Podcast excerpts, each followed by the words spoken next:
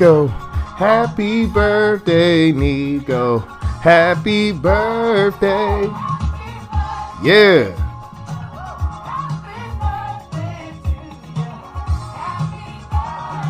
Yeah, good afternoon, ladies and gentle niggas, and welcome to another episode of Intimate Revelations with the Deba Negro. I am your host, Nico Lamar, aka Hershey Hawkins, aka Nico Bloomju, BKA Mr. Bang Your Bitch Raw Dog. And I know I'm a little late. My birthday was last Sunday, but I'm black. You know, we celebrate our birthdays for a whole month straight.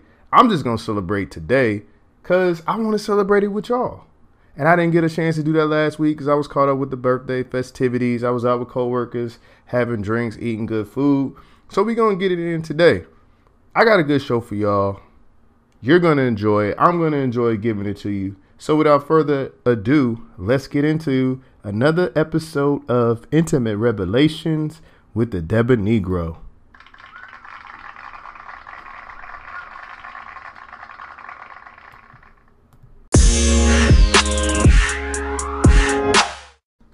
So, ladies and gentlemen, niggas, we got a special guest on today. Um, this this man, I've known him actually since we were like 11, 12. I, I'm a little older than him, so he was uh maybe like maybe a 10 or 11. I was maybe 12, 13, something like that. But I've known this guy for a long time. We grew up together. He's always been a stand-up guy. Everybody loved him. You know what I'm saying? He's always had that wise beyond his years uh, persona about him. So it's an honor and a pleasure for me to have him on the podcast today. He uh, took time out of his busy day, out of his busy schedule to to vibe with your boy. So without further ado, I want to introduce my first real guest on the podcast. No offense to everybody else that came before him, but this is like this man is doing big things, man. He got a, he got a bright future, and it's my it's my pleasure to introduce Mr. Oscar Berry the third. Yo, what's good?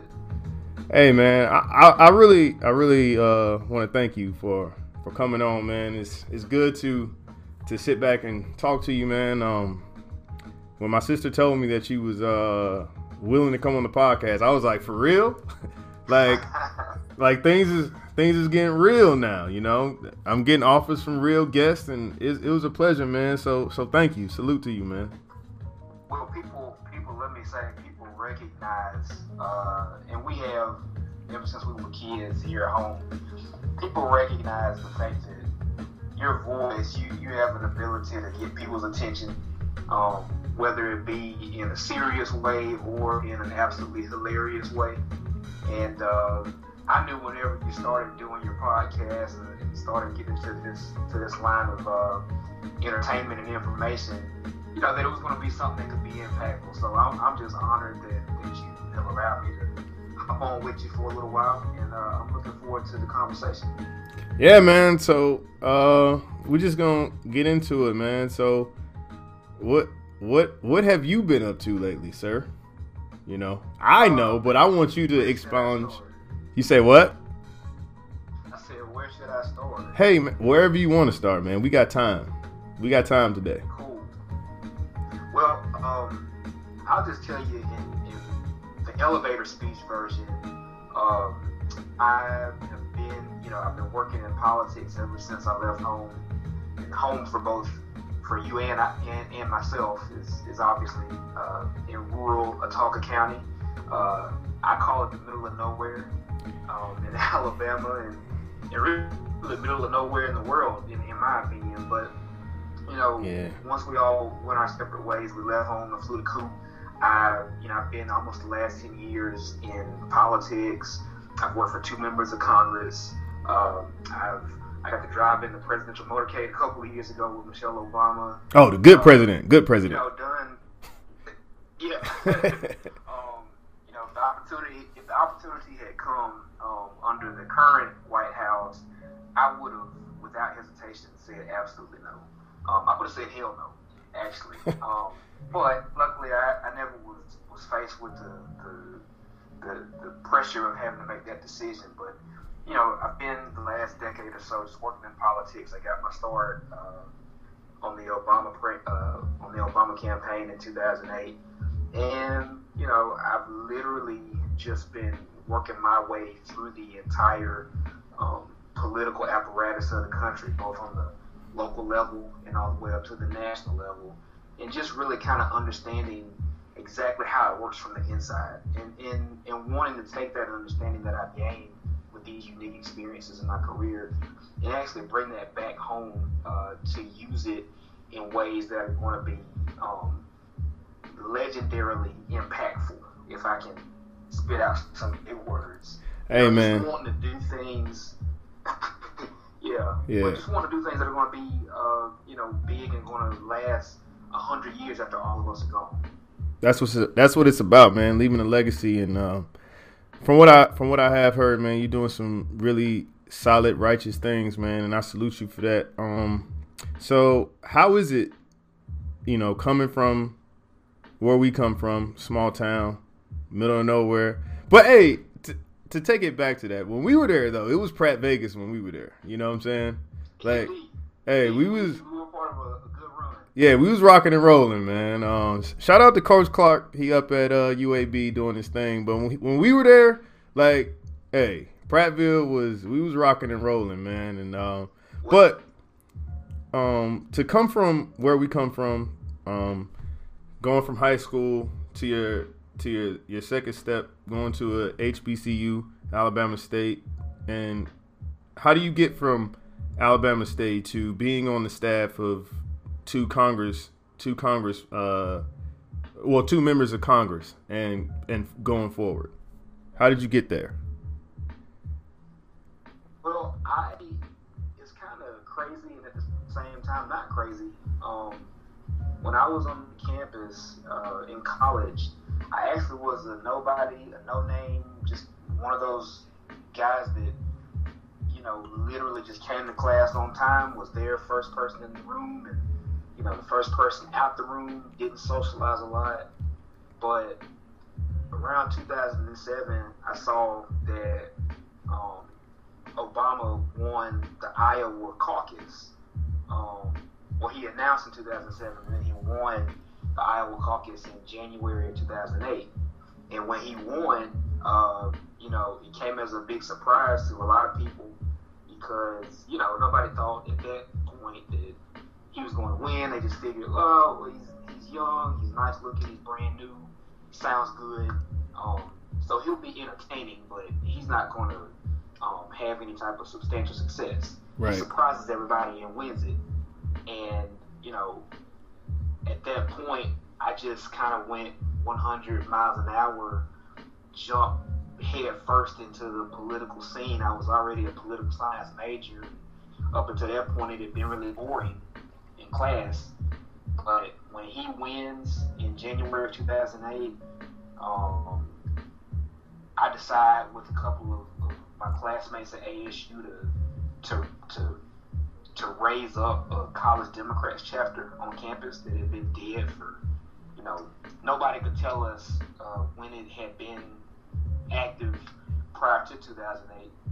We knew it existed, but there was no trace of it. And uh, we hopped right in, grabbed it by the horns. We organized all across uh, Central Alabama, um, all across our campus and a number of other campuses here in Alabama, and you know we just went and and and just went hard in the paint every single day, knocking on doors, making phone calls, putting yard signs out, telling people on campus about what was going on. Um, and it kind of made it easy because he was such a cool candidate. Uh, so, you know, it wasn't hard to sell people. The only challenge that we had was just getting them engaged and getting them to do the work and volunteer. And jumped in right there. And from that, uh, you know, the success of his campaign, winning the presidential in 2008, um, I got noticed and got seen by a lot of people in the Democratic Party across the state. And, um, you know, after he wins, you know, people who were in the local politics scene, you know, I started getting contacted by people and tapping, and people were tapping on the shoulder and, you know, saying, hey, like, there's more work out here if you want it. If you're hungry, you can come get it and you can eat. And, um, that's how I got into my first member of Congress's office. Uh, I started there before I even had finished at Alabama State, and um, you know, same thing. Jumped right in, went hard in the paint for two years. Um, we lost in 2010, and I got picked up by my second member. And you know, I will say the rest of it's really history. There's a lot more to it, but you know, for the sake of not talking forever, um, I'll break it up right there and just say that you know, the main thing was was hopping onto that wave of excitement with Obama in 2008. And that's kind of what lit the fire in me, and that's what got, um, you know, the, the, what they call the, the fire in the belly for me to, to get out there and get involved. Yeah. So I, you know, listen to you speak. Uh, I picked up on you saying just just the main thing is like you saw your opportunities and you hopped on them. Like a lot of people, they don't recognize like they don't see opportunity. They're they're saying like, oh, I want to do this, I want to do that, and they they hop they walk right past the opportunity, or they they're offered the opportunity and they don't they're they're afraid to leap. They never leap and the opportunity passed them by. So I really, I really hung on to you saying like I was offered this opportunity and I dove headfirst into it. And I think that's real important for people that you know they're out here trying to they're they're trying to do something they want to do something but they never do anything and even for me like this this even doing this podcast thing this is seven seven years it's been on my heart, you know, like, hey, you need to do this, you need to do that. Like people saying, like, man, you're a funny guy, you love to talk. We'll be at work, they're like, you love to talk, you should you should do this, you should do that. This is before like everybody and their mama had a podcast, and I was like, yeah, maybe I should, maybe I should. And then you'll, well, I need I need a laptop, I need a microphone, I need to do all this, and then you get discouraged because you're like, man, that that's money. But once I really did do it, once I jumped into it, I realized like bro, it, it really doesn't take that much effort. It just takes taking the leap, you know? And absolutely. I hope I hope that people out here they can hang on to your words of how you just just took the opportunity. I, I really respect that. So, um, Nico, can I um can I can I pop right in right there and just give you one quick nugget? Um, it's one word. It's just intentionality. It's just being intentional. And like you said, seeing the moment, and then as you identify that it is a moment, seizing the moment, and just being intentional. That's literally my whole story the last 10 years. Is just every single time that something presented itself, the whole point was not to have the answers and know like how it was going to work out, what direction I was going, and how I was going to pay for it, and, you know like what I was going to wear. All those things, they're all in the periphery. The right. main thing is just when it is right in front of you. The easiest and the hardest thing is just stepping forward. But you know that has kind of been a hallmark of, of this last decade for me. It's just stepping forward into it and if you're willing to, to make that first step, then you'll find um, most of the uncertainty and the questions and the things that you don't have the answers for in the moment. All of that stuff just starts to come to you, and all the stuff that ain't that's not supposed to be in the picture, it starts to fall away. You just got to step forward, though. Right. So you working for the two members of Congress. Like I know you were working with uh with uh, Congress Congresswoman Sewell. So, from working with her, how did that lead you into starting your own your own program? Yeah. Um. Well, when I came on with her in 2011, uh, and you know we went for that first couple of years, we were focused almost completely on trying to help our district get recovery from a major natural disaster. Um, we had a historic set of tornadoes that ripped up across literally about 12 counties. Um, which was all but two counties of our congressional district, and just ravaged all over the place. The inner city, uh, the rural areas of our district. Tornadoes just tore everything apart. And you got to understand, for context, um, the district that we represented um, was one of the most impoverished um, congressional districts in the United States of America. Um, we represent people in communities that were in are in third world conditions, unemployment, you know, is in the teens in many of, of the counties, and that's even right now, currently, while you have, you know, record low unemployment across the country. These places in the communities that we serve were still um, astronomically high and astronomically impoverished. So that first two years didn't see much of anything else but trying to help those people recover. Um, but then when Trayvon Martin's case, when it occurred, he was murdered, and George Zimmerman got off, uh, and then it set off that string of police killings, um, namely the Mike Brown killing.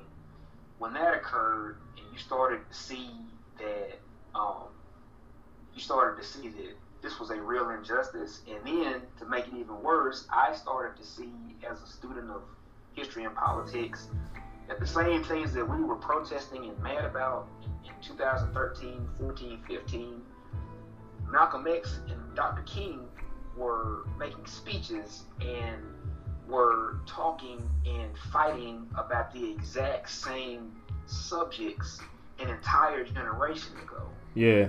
It's uh it's interesting that you say that. Um where you're talking about Dr. King and Malcolm X cuz his speech on on Jim Crow it it it's it's gospel today cuz you have people Right. Out here vote they're actually voting against their own best interests only because you know it, it's like when he says when the white man couldn't put food on his table and clothes on his back at least he can look around and say at least i ain't a nigga. That's what if that's those are the those are the truths that are reverberating through our society today. So i just i just felt like it was real interesting that you that you bring that up that we're still fighting the same battles of our grandparents and our parents you know and nothing It's nuts. yeah. It's it's well, it feels like the '90s, like those those Clinton years. They kind of had us bamboozled because it, it made us feel like we we turned the corner and things were getting better. You know, the country was in the surplus. Everybody was was working and all this, and we thought that we were we were better.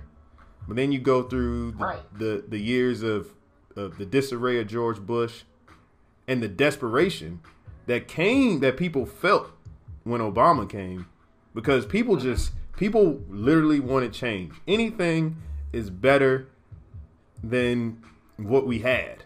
So Exactly.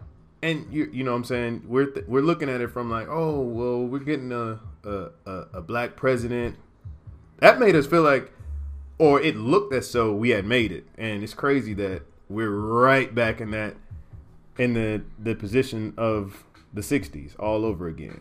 So Well, and the thing that the thing that I think is was so disruptive and so unnerving and for me terrifying at first, and then um, just enraging after that was that I started to realize during this process that you know so many of us thought that we had turned that corner, like you said, and you know.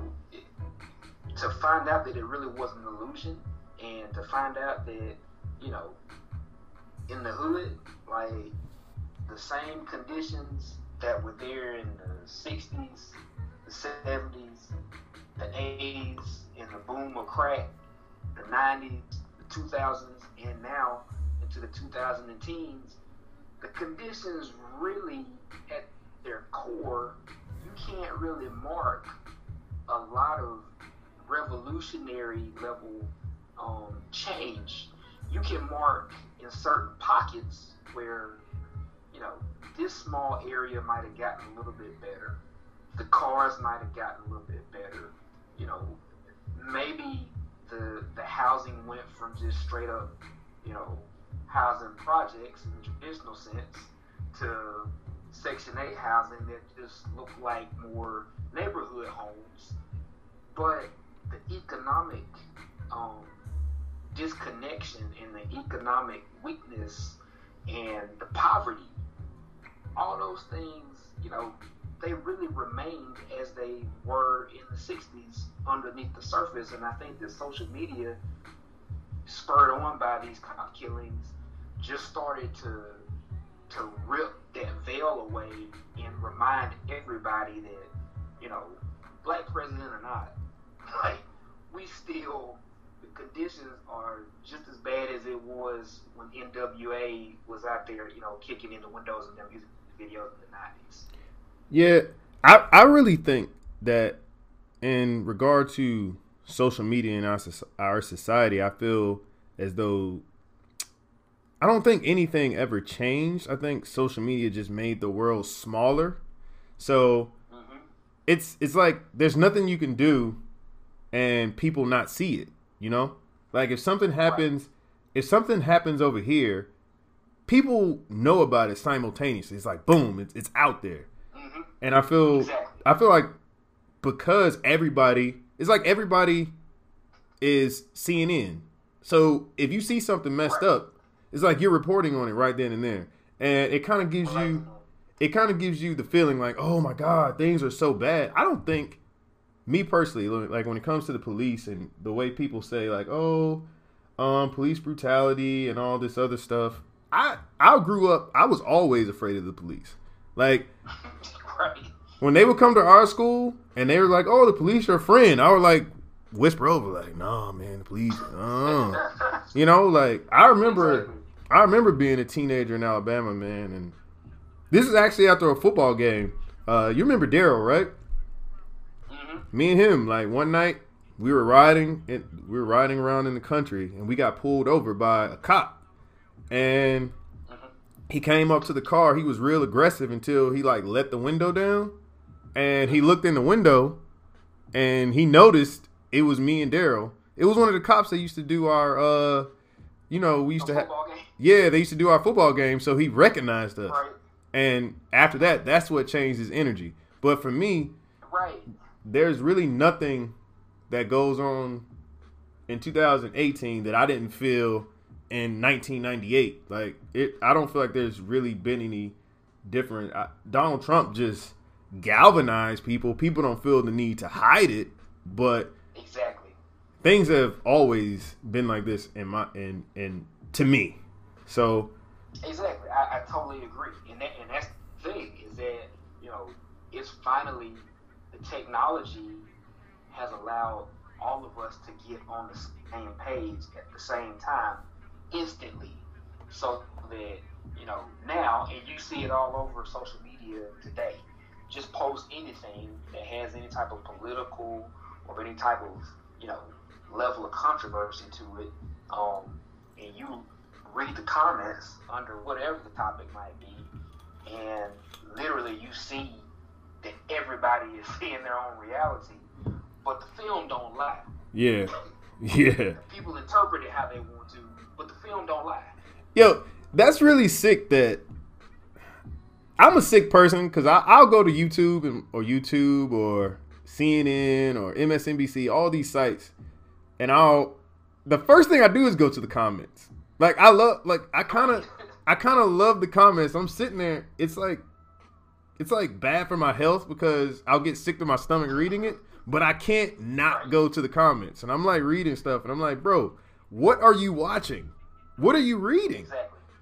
Like to me, I, I always like, cause out here with the with the job that I have right now, I'm on an island. Um, I'm in the middle of the the South Caribbean there's really nothing to do out here. So at work, we'll just be sitting around and we just talk. Like we just talk and debate all day, right? And Must you nice, Nico. I mean, I mean we work, but it's like, come on, man. Like it's we have nine, ten hour days. You nobody nobody's working ten straight hours. But anyway, that's beside the point. That's beside the point. I'm divulging too much of our information. I don't want the taxpayers to get upset about what's going on with the military. But anyway, Right, you. You we sit around and we talk, man, and it's just amazing that you you'll see one article on CNN, right? Or you'll see one article on Fox News, and you can tell the person that only gets their information from one source. And I'm like, bro, what are you reading? Like, Exactly. Like there was a It's woman, the same set of words that you just read. right? But for me, people don't take the time to read art, read information from two different sources, see see what lines up, because you can see the slant, but people choose to live with the slant because I guess is ignorance is bliss. That's what people love, man. And Well, people people believe what they want to believe, and what you find now in the age of 24-hour cable news, and in the age of you know social media, and in the age of quote unquote fake news. Not only do people believe what they want to believe, they actually go and seek out the information from sources that they anticipate are going to tell it in the way that they want it to be told. right, So that's they're not even looking for the facts anymore. They're looking for whoever they believe is going to, to articulate and interpret information, you know, in a way that meets their comfort and, and their own set of beliefs. So, you know, and that's what's so dangerous about the info, like the amount of information that we have, that people choose to go that route. But to get get back to get back on get back on track, get back on track. So you was working for Congresswoman Sewell. Now we got you gave me you gave me the the rundown on that. What I'm interested in, you out here getting your homegrown local LeBron James on because you're offering with the Alabama Edge program the STEM for STEM programs for kids. And when I seen that, man, um, that was really that was really interesting to me. Actually, my cousins, you actually had my little cousins in your class, and I was like looking at the the video on YouTube, and I was like, right? That's Braylon, little badass. like anything that keeps that little boy busy, I'm all for it, man. I was like, where can I donate? Yeah, he, um, he's got a lot of energy, but that's good. And the thing is, like, what we're trying to do is we are trying to be, again, like I said, you hear me say it until I get blue in the face, if that's possible. But intentionality and being intentional, and it's finding ways that actually, on the front end, um, help young people to channel energy, um, help them and those around us, the village around them, to try to not only channel the energy, but also to help everybody in this equation identify where the talents and their gifts are. And in doing that, uh, being intentional, once again, and pointing them towards and putting them in the types of experiences and the types of activities and the types of consistent uh, practice in whatever those talents might have been and whatever those interests are. Because what you look at when you see people who are extremely successful um, at the very top echelon, you see a common thread is that most of them have been doing what they were doing from a young age and they've been doing it consistently really their entire lives. If you look at Olympic, you know, champion athletes, if you look at some of the greats in sports, entertainment, think about the Jackson Five. You know, Michael, um, at the point when he did the moonwalk, that was the product of literally an entire lifetime of ass whoopings. drilled. yeah. Yeah. important. but um, but in addition to the ass whoopings, um, he was being drilled in practice of those dance moves, like to the point where it hurt. Yeah. You look at the same thing with, uh, you know, like these Olympic athletes. If you look at the same thing, you can look at kids in your neighborhood now who, you know, they're they're barely walking or running, and they're already set up with a travel team for baseball basketball, AAU. They're going to be playing the game literally every waking moment. They're not eating, sleeping, or in school. And all that we're saying with Alabama Edge and with our other programs is, what if we took that same level of intentionality and intensity, but we applied it to something in addition to sports or entertainment? So there's nothing wrong with saying, hey, I want to be Beyonce I want to be LeBron James on the court, but what if we took that same level of energy and for the 99% of young men and women who are not going to make it um, to LeBron James level athletic talent, what if we took that same energy and put that type of you know focus into whatever the talent was, whether it was you know selling things, whether it was you know coding and putting computer and software programs together, whether it was building bridges and designing you know logistical stuff. That's yeah. all that we're trying to do.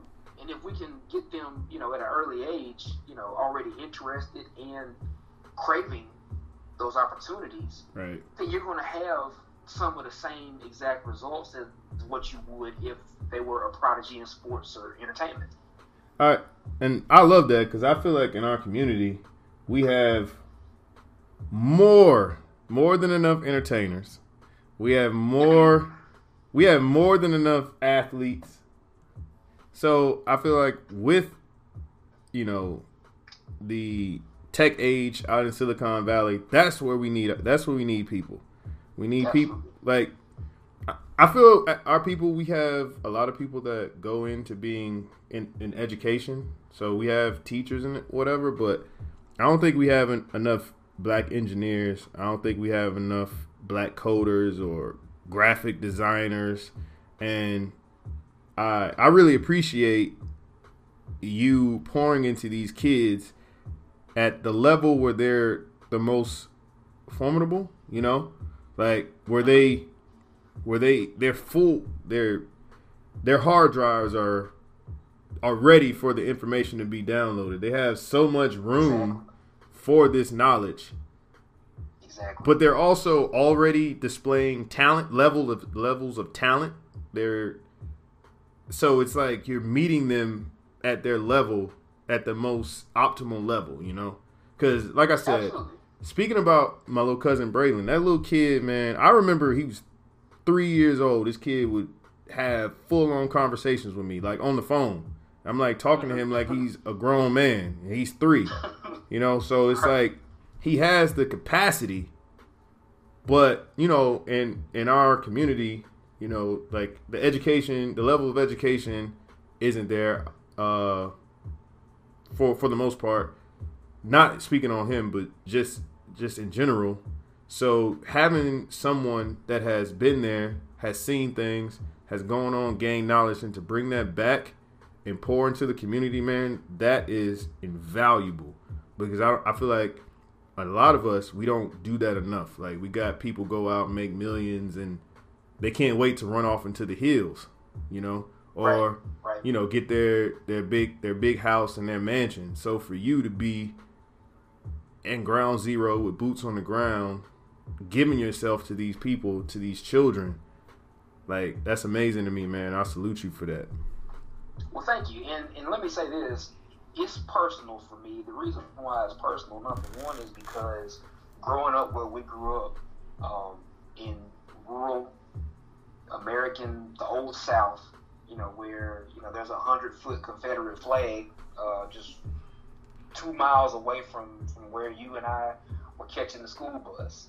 Yeah. Um, you know, we we have the ability if if we are taught the rules of the game and if we're exposed to the same things that other communities are exposed to we've proven it in every single facet across American history that when we're given not only equality but also equity, um, eventually we dominate.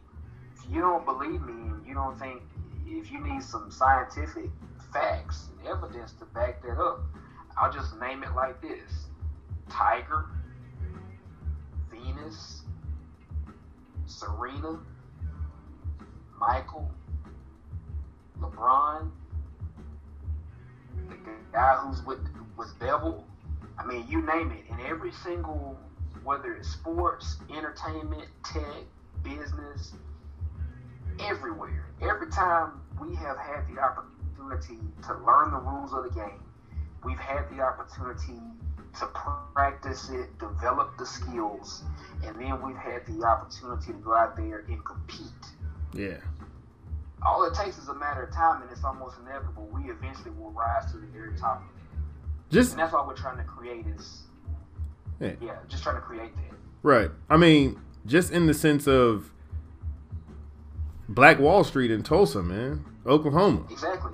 Like Exactly. you can't you can't even think about the level of education that those people had, but when they had an opportunity to flourish on their own, the things that they were able to achieve, and that's why we're in the position that we're in now because that scares people. you know, like and but at the same time it's disheartening because it's like you don't even want to compete not that we it's not we're not asking for to be treated better Mo, be we don't want to rule the world we just want to compete on a level playing field, and you don't even want to compete you know exactly. so Right. with the with the speaking of that, with the you know the elections coming up in November, how do you how do you see things going? Well, I think it's going to be a mixed bag. Um, you know, there's a lot of hope on the Democratic side that, um, you know, Democrats will take back the U.S. House, uh, and I think there's probably a decent chance that that can happen. I think the Senate, the U.S. Senate, is probably a little bit of a, a, a higher mountain to climb. Uh, not sure if I would go as far as to say that I think that that's likely it's possible there's potential for it, but I just don't see it realistically um, happening at least as it is today. Um, I think that you know, I mean, the bottom line is that you know you're going to have to. Um, I don't care what on this. People always talk about, you know, swing voter. They talk about you know this mythical um, middle class working class white voter who lives in the suburbs. Uh, you know, the, the the man drives a pickup truck, um, works in a some type of factory or some type of uh, mid to to heavy labor industry. The wife, you know, she um, does something between soccer mom and um, some type of uh, you know some type of clerical administrative or or other you know high white collar skill job. And you know everybody says that that's the main voter who is likely to shift their allegiance depending on what the election is. And i think that you know, that has proven time and time again in my opinion to be a mistake especially uh, amongst the, the, the Democrats because they keep leaving behind uh, a, a population, the black population, who is never a swing vote. They're reliably going to vote Democratic if you just can engage them and give them something to get them motivated and, and get them uh, out to the polls. I think that, you know, the problem that, you know, folks who are um, on the left and in the progressive or, you know, the moderate progressive wing, I think that the problem that they have in this election, as well as they've had, you know, for decades now, is that, you know, you want to cheapen it to just, oh, all we got to do is a week out or two weeks out, let's just start sending Jay Z and Beyonce out there, you know, get the black folks to come and vote. Yeah, And, yeah. you know, that's all we got to do. Let's I- get, you know, let's have an event with LeBron and, you know. And that's what that's what killed him. That's what killed him last time. Like it's got Every like time. it Yep. goes and it goes back to social media and the in the information age. People are Mhm. people are more informed. You can't you can't blind us with brilliance or baffle us with bullshit anymore because the numbers and the the history doesn't lie. And like they like to say that the that the technology that we have in the palm of our hands was used to put the man on the moon, which is amazing to think about it. But at the same time, you're telling people this, yet you're trying to sell them a bag of goods, and it's not gonna work. So it's like people are like, you gotta own, earn my vote, and I feel like Democrats are in a precarious situation because like these kids that are growing up in this active shooter age that are terrified to go to school or not even that you got people that are you know identifying with their sexual orientation their their gender you have all these people that on this radical left that Right. are now are going to be the people in the voting booth yet you're trying to sell us these bill clinton democrats that oh because jay-z came to this concert or jay-z told me to vote for you and it's not that's that's dead. And i don't see i don't see enough of change in the democratic party to combat what 45 has at his back. Because you know it's it, yeah, I, I agree. It, it's almost it's insulting in some cases because you know you can almost um, liken that to you know watermelon and fish fries. you know, um, yeah you know, I mean, for what it's worth, that's kind of what you're. That's the message that you're sending subliminally. Is that you know, and I learned this, you know, in political science. They they termed it. They called you know African Americans a, a captured vote, meaning that you know really we got it in the bag we weren't yeah we weren't significant beyond you know our our, our turnout volume the only thing that mattered amongst us was how many of us could you get to come out and vote because that's the only way that we could be um, impactful and decisive in elections but i think that you know on the same token for our community i think that we need to be a lot more and i'm gonna say it again intentional. We need to be a lot more intentional and we need to be a lot more uh, uh, delicate isn't the word but we need to be a lot more deliberate um, with our vote and with our voting power. Now we're not you know i don't consider us to be you know just one homogeneous mind and we're just all of us think the exact same that's not true um, but I think that you know our voting behavior needs to evolve. It does. So that we're not just being looked at and defined as, oh, you're black, you're a Democrat. And I'm, it's not that I'm, you know, I'm I'm not the other thing. Me be clear about that. But Right. um, but but I think that we need to demand a lot more and a much higher price um, for our support, the same as other communities do. And Right. I think until we start to demonstrate that we um, it, that we're about that life, you know, we're gonna keep on getting You're gonna get- treated, you know, like the the side chick. Exactly.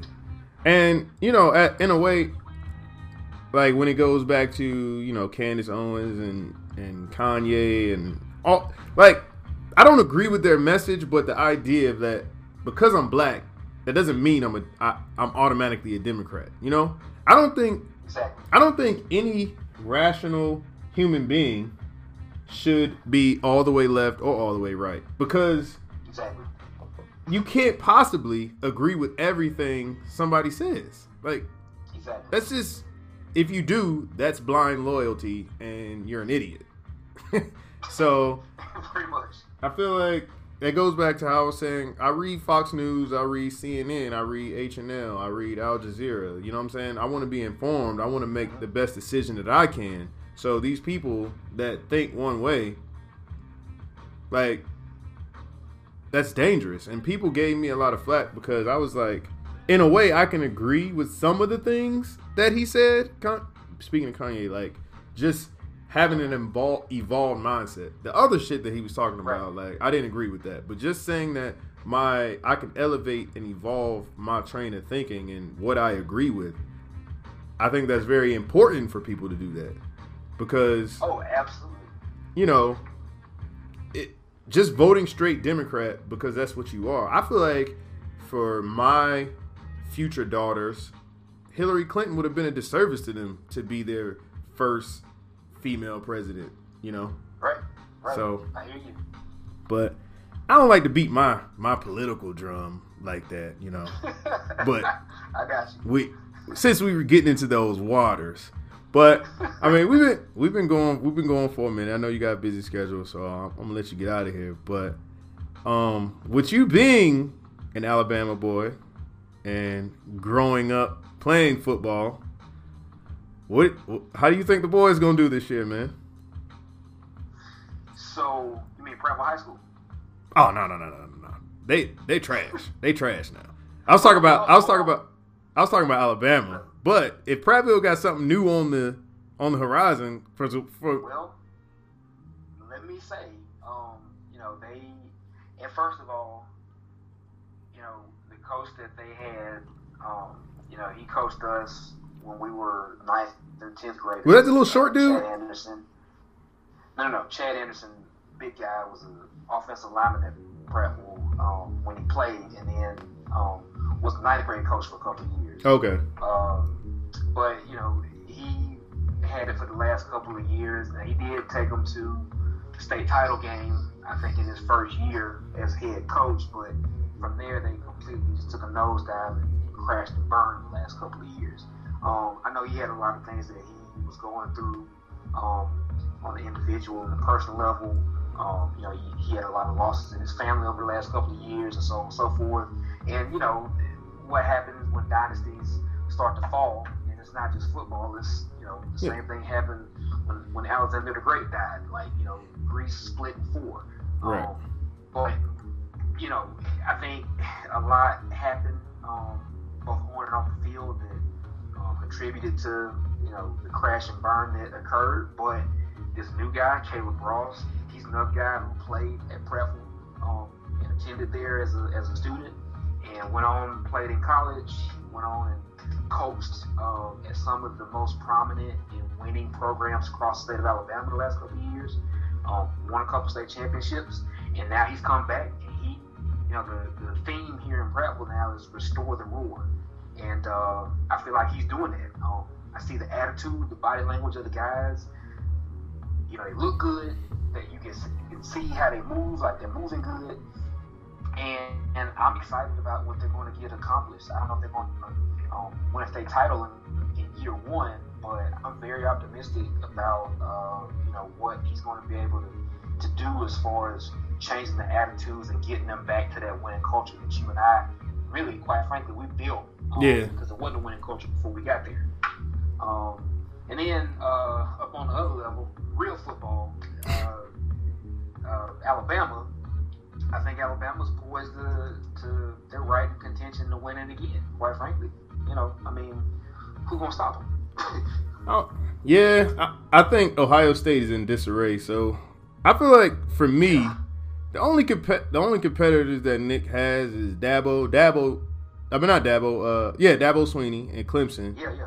Because you know he won, and then Urban Meyer, man. So Urban being in disarray, and Clemson having to reboot at quarterback. Um, because I, I actually that dude Kelly Bryant, I, I don't think he's gonna get it done because yeah. he doesn't have that. He doesn't have that threat to.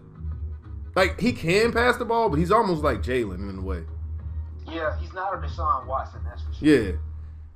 Speaking of Jalen, so with with the QB situation, yeah. how do how do you feel about how Nick has handled that? Um, I am going to give Nick Saban credit, I think that he has, I think he has stayed true to his character in the situation. Um, been extremely tight-lipped. He's been, I think he's handled it in the public eye strictly according to the talking points that they you know, pre-wrote. um, and I think he's playing chess. He's playing chess. I think he's three moves ahead of everybody, both quarterbacks, the media, and the fans. Quite frankly, um, I think that if I were him, I think that the move or the, the goal would be to have a national championship winning quarterback on the field who, if God forbid, went down, would have a 26 and 2 all time, you know, Heisman Trophy candidate backing him up and ready to take the very next uh, snap if he goes down. So, Oscar Berry the third is saying Tua. I can't even pronounce his last name. I, I'm not even gonna try. Tonga Valoa or whatever. Is the starter? He's gonna start.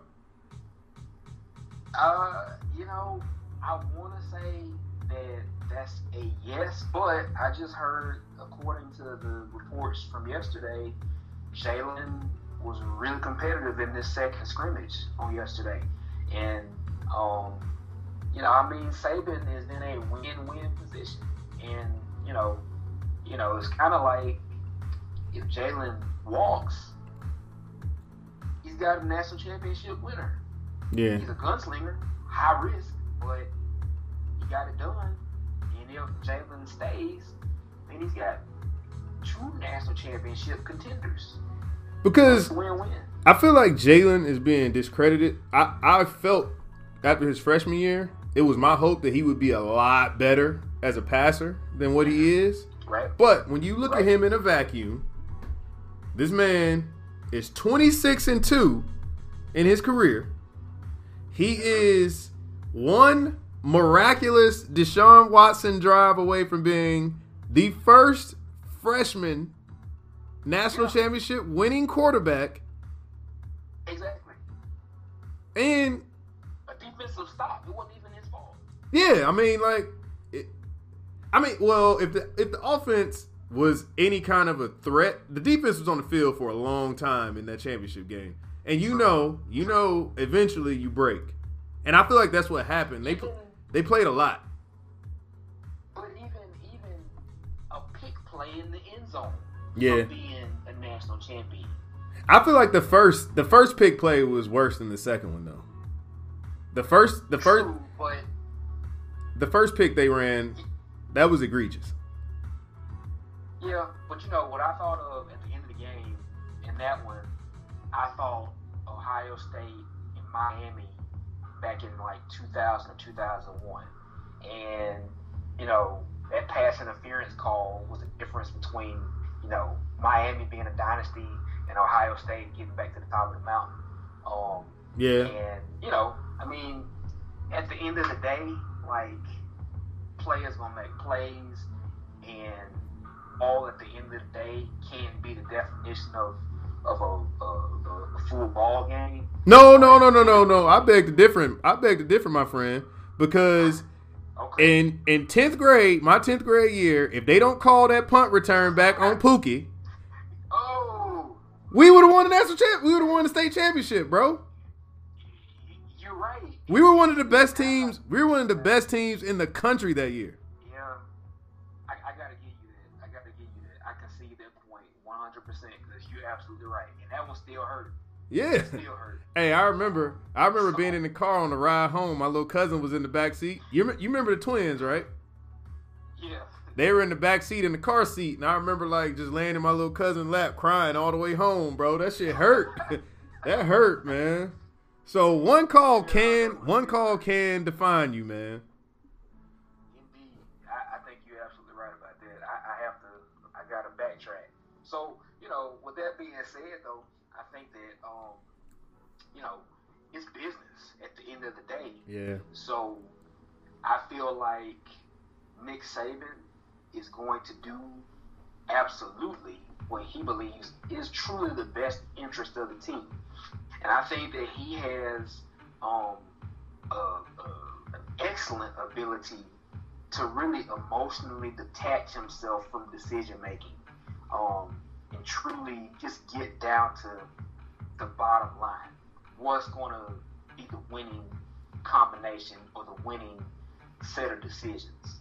Um, and he has the ability to, you know, like he says all the time, play the next play, meaning that, you know, Jalen popped off and said what he said in the media a while back, and, you know, he may or may not remain and, and be a part of it or whatever's going to happen, you know, this season and going forward.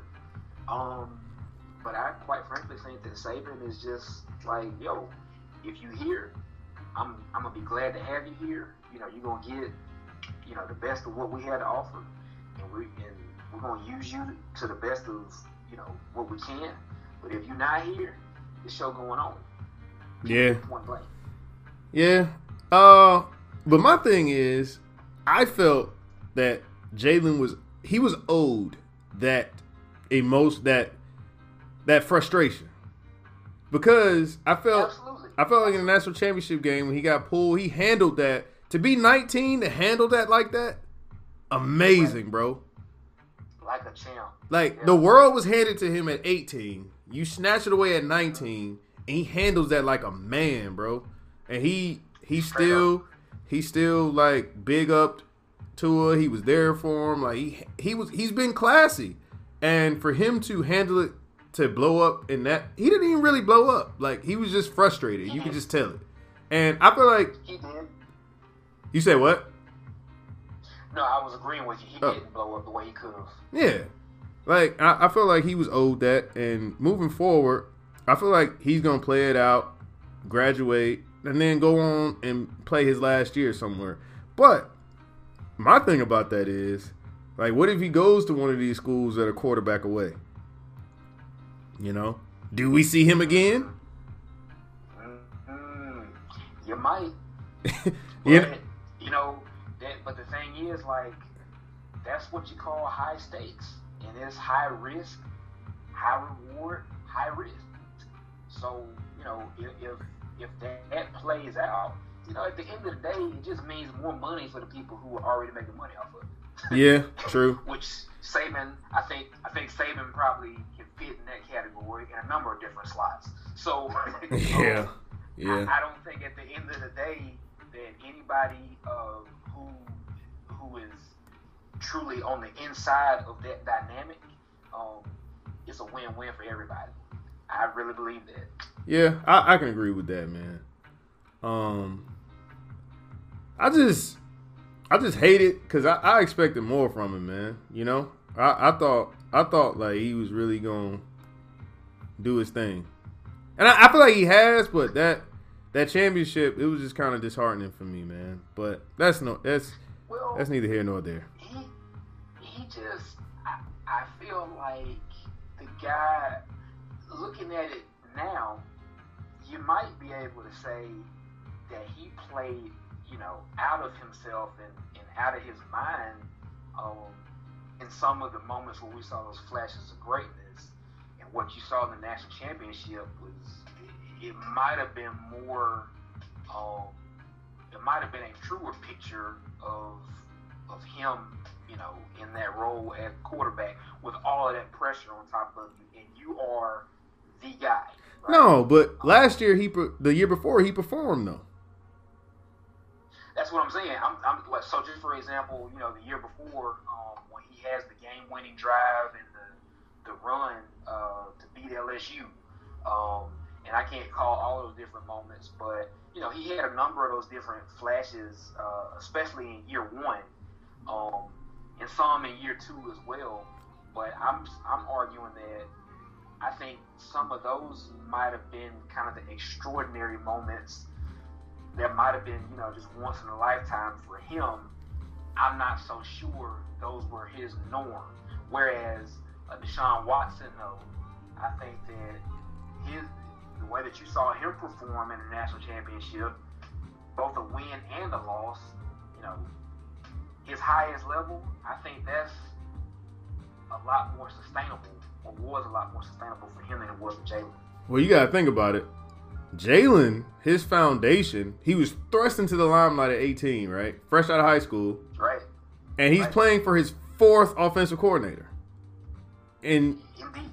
so I don't I don't know the intricacies of uh of Deshaun Watson's time at Clemson, but I know he ain't played for four offensive coordinators in his time there.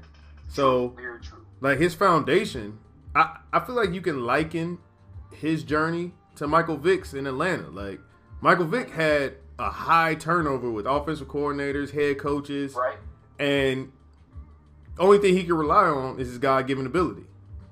And I feel like Exactly. that's the the precarious situation that Jalen was thrusted in at a very early age. And it's a high turnover rate at Alabama. There's no excuses. So people um I don't know if they fail to realize it, but it's not it's not as part as much of the narrative as it should be that this kid started playing at 18 and he's playing for his fourth offensive coordinator heading into his junior year.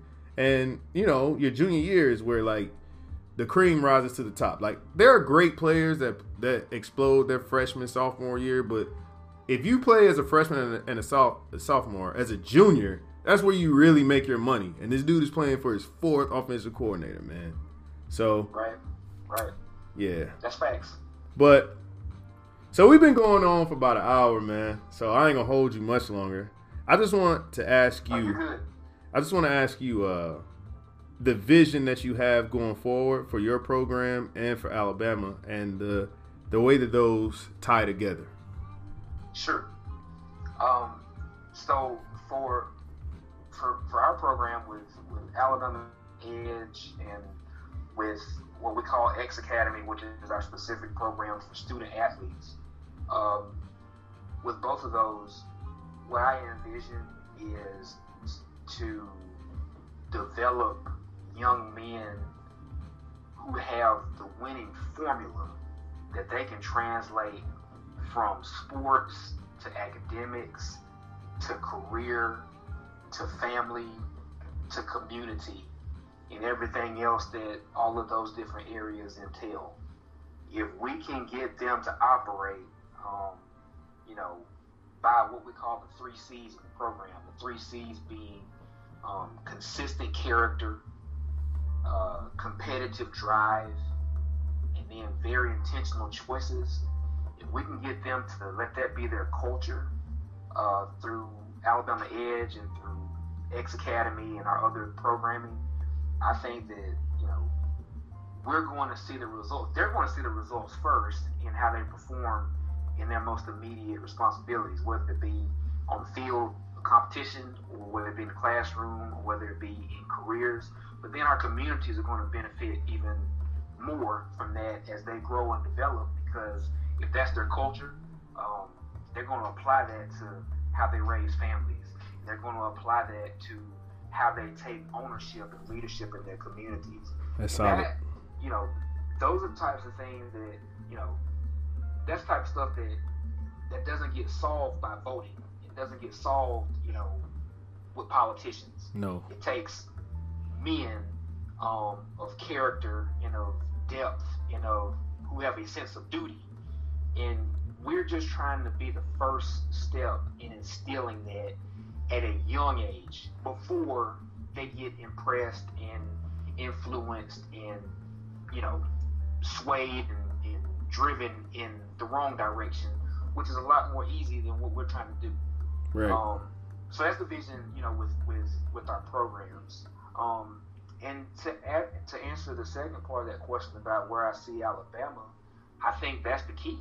Because if we can get that right on the individual level, and then we can scale that so that you know it's tens, and then it's teams of young men who are on that type of culture, and then it's communities of young men who are on that type of culture, and then you know you've got guys from all corners of the state of Alabama, from the dirt roads and from the inner cities. You got them from the suburbs, and you got them from you know the business areas and the in the affluent as well as the the less affluent. If we can get those types of cultures to be widespread and scalable, um, so that whether you're black, white, rich, poor, Muslim, Christian, other, wherever you come, wherever you come from, we get them talking that same language like that and all having that common sense of duty, like that's what's ultimately going to get this state to where it needs to be. Hands down, period. Man, I agree, man. Um, like I can't, I can't reiterate how uh, enough like how important your mission is and how much I'm standing behind you, man. I appreciate, I appreciate what you're doing, man. Um, this starts at the grassroots, and that's where you really affect change and and make a difference. And like we need that, man. It, it's kind of crazy how it how it kind of comes from. Because I was when I was I heard about it, you know, it always starts with like that John the Baptist, you know, like the mm-hmm. messenger. And I feel like for us growing up, like Low was kind of that guy. Like he would go. Yeah pick us up, take drop us off. Like I didn't like if I would have listened to Low and Coach Walker when they were trying to get through to me when I was a 16, 17 year old knucklehead, like I would be so much better than what I am now. But that's beside the point. But those people were in place, and I feel like man, you just picking up that baton using those resources that you've gained over your 10 years and connections and I man I really appreciate appreciate your mission, man. And um, like I said, I looked on the site. Oh, go ahead. I'm sorry. Oh, I, I didn't mean to cut you off, but I just wanted to, to throw in there as well. Um, I wanted to give you some credit on that same tip because, um, you know, I think that you are a, an awesome example of what we are trying to model. And the thing is, it's not that you're not going to make mistakes. That's a part of life, and that's okay.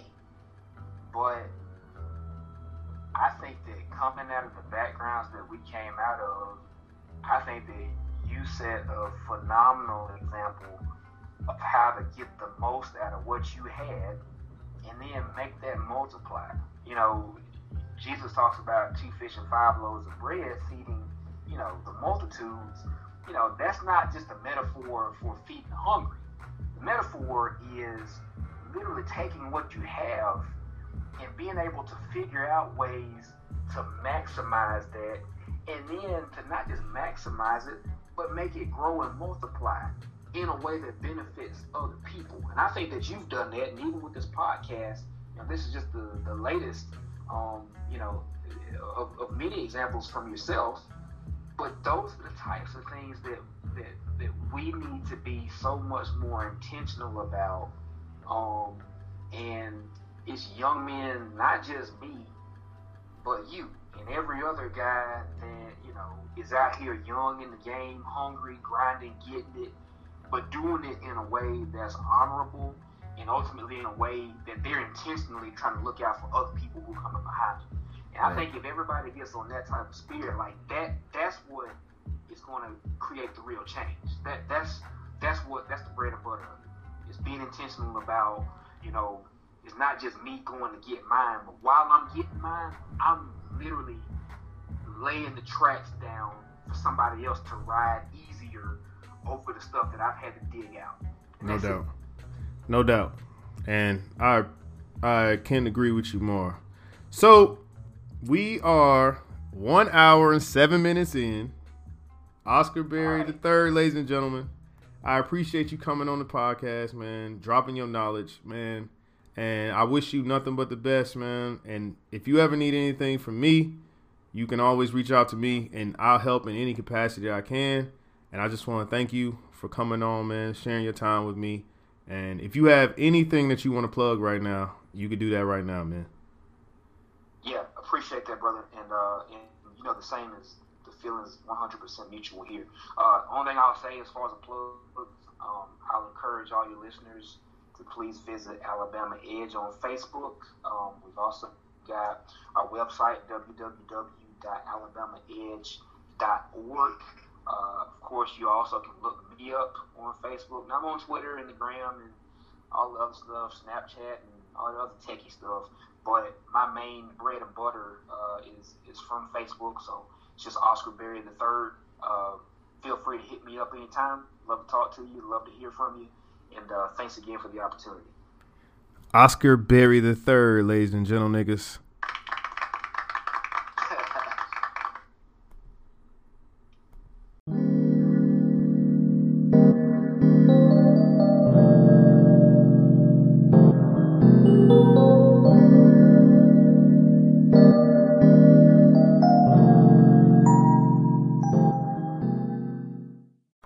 So last weekend we were gifted with the return of Issa, Molly, and the rest of the crew on HBO's Insecure, and so I watched season three, episode one.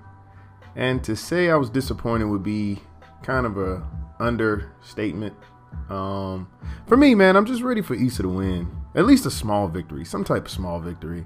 I just I feel like her character just meanders a little bit to me. Like at one point, she unpacks her baggage with Lawrence. She moves out of the place that they shared together, and you're thinking, okay, she's moving into a different phase in life. But then at the same time, she chooses to go live with the nigga that she lost her last nigga over. I mean, I ain't saying she lost Lawrence, but because there were other underlying issues with their relationship that needed to be fixed or whatever with him being depressed and unemployed. I get why she felt the need or why she cheated on him, I guess, if that makes sense. Like, I, I can get it. Like, you feel like you're carrying a weight, whatever. What happened with Daniel happened. But anyway, so you go through season two and she's sleeping with him on and off. And, but you, it just looks at, it, it looks like, why go here when to me, this situation is really no better than the situation you left. But anyway, so she's staying with Daniel, sleeping on his couch, and it's it's just it's just another situation to where I feel like Issa puts her character in a position to, to get beat up on, and yet we cheer for her, and it's almost like the the Bambino cursed Cubs, like I mean, the Bambino cursed Red Sox. It's like you just, it's like they just those fans love to be disappointed, and that's the feeling that I get watching this show. It's like these people just continuously make ridiculous choices. Like Issa going to going to live with Daniel. He's shitting on her. He's not emotionally mature to get his shit off, to, to talk to her, to, to communicate. And then she's a doormat and is willing to get beat up until, oh, yeah, let's have some type of conversation that really doesn't go anywhere. And at the same, and then at, on the on the on another note, you got Molly, where she's in a relationship with a nigga that's in a marriage that she knew was married, and she's upset that he's married, and it's like you continue to doing the same thing knowing that nothing is gonna change. And she's mad at this nigga for being the nigga she told him he told her he was. It's like you get mad at a tiger for being a tiger. It's like I told you I'm married, me and my wife, we do what we want. You want this dick or nah? You take the dick, thinking that it's just gonna be dick, and you you end up emotionally attached in a situation where you know that nothing can come of it. And I'm sitting here like, how is this shit good? I mean, it is, but I'm like, is this is this lazy writing or, or are these niggas Jedi mind tricking us into giving us something amazing? I I, I don't know. I, I felt so indifferent to the episode. I'm like, ain't this the same shit that was happening last season? And I guess it's the the the chemistry between the characters and the good music that they put in the with the aesthetic of Los Angeles that just makes me want to tune in because I'm not getting where this shit is going. Maybe somebody can help me understand this, man. Cuz I'm confused. It's like are they setting this up for her and Daniel to be together? I, I don't understand like what the history or the the point of re-exploring this dead ass relationship because he's clearly a LA producer fuckboy. I mean, he's fucking hoes while she's in the apartment. So that's that's like the ultimate sign of disrespect. And she's willing to lay on the couch while he does this, and you're waiting around for him to decide what. And people celebrate this shit. I, I don't I don't understand it. I don't get it. But hopefully they dig hopefully they dig deeper and explore and fucking fix this convoluted mess that is these people's emotional lives because they starting to get like power with me, man. Power, that's a totally different story. I, season five just got too much shit going on, and I'm starting to lose interest. And if season three of Insecure is anything like this, man, uh, I'm gonna hit the egress button and I'm ejecting, man. I, I, I can't I can't do this. But hopefully, season three, ex- season three explores more and fix this shit. Come on, Issa. I'm praying. I'm I'm like Tyra Banks. We're all rooting for you. We're all rooting for you because this shit, episode one, didn't make any sense to me.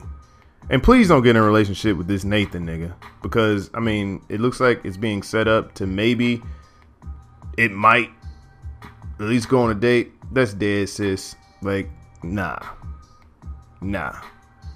Fix, fix, fix your career. Get an apartment. Don't worry about love. I don't want to see Issa in no relationships. I want Issa to fix being an emotional doormat. That's what I want to see her do. She gets bulldozed at work. She gets bulldozed in her relationships. I want season three. I want Issa to form a backbone. Cause I get it. At at her job, she was trying to get you know work with the kids. The principal was a racist and all this shit. I get that. Um, that was a bad decision, but at the same time, she's way more valuable to that company than her beta beta female ass white counterpart that got promoted. So I want to see I want to see that. I want to see Issa take control of her professional professional life. I want to see Issa win. I want to see her have her own. That's what I want to see. I don't want to see no. I, I don't care about her and Daniel because I feel like that's dead, man. Daniel doesn't respect her. He doesn't cherish the history that they do have the way that she does. And for them to meander through this relationship to end up together, I feel like that does a disservice to to black women out there. And it, it sets a bad precedent for our women. Daniel don't deserve you. Daniel don't deserve no pussy. Yeah, he let you sleep on his couch, but he offered you a couch. Y'all got history. Y'all supposed to be friends, but he tagging other chicks while you in the crib like that. He doesn't respect you enough to let tell you you can come home. He playing games. That's boy shit. Niggas that do boy shit don't deserve pussy. So I don't want to see it. I don't want to see him and Issa together because I feel like she deserves better than this. That's just me. Maybe somebody can help me unpack unpack my thoughts of this because I'm really not getting it. And to me, I'm kind of losing interest if it goes this predictable ass route. But anyway, that's my sum. That's my summation on season one, uh, season three, episode one, Insecure. Man, y'all tell me, y'all let me know how y'all feel about that, man. Oh, thank you. Huh.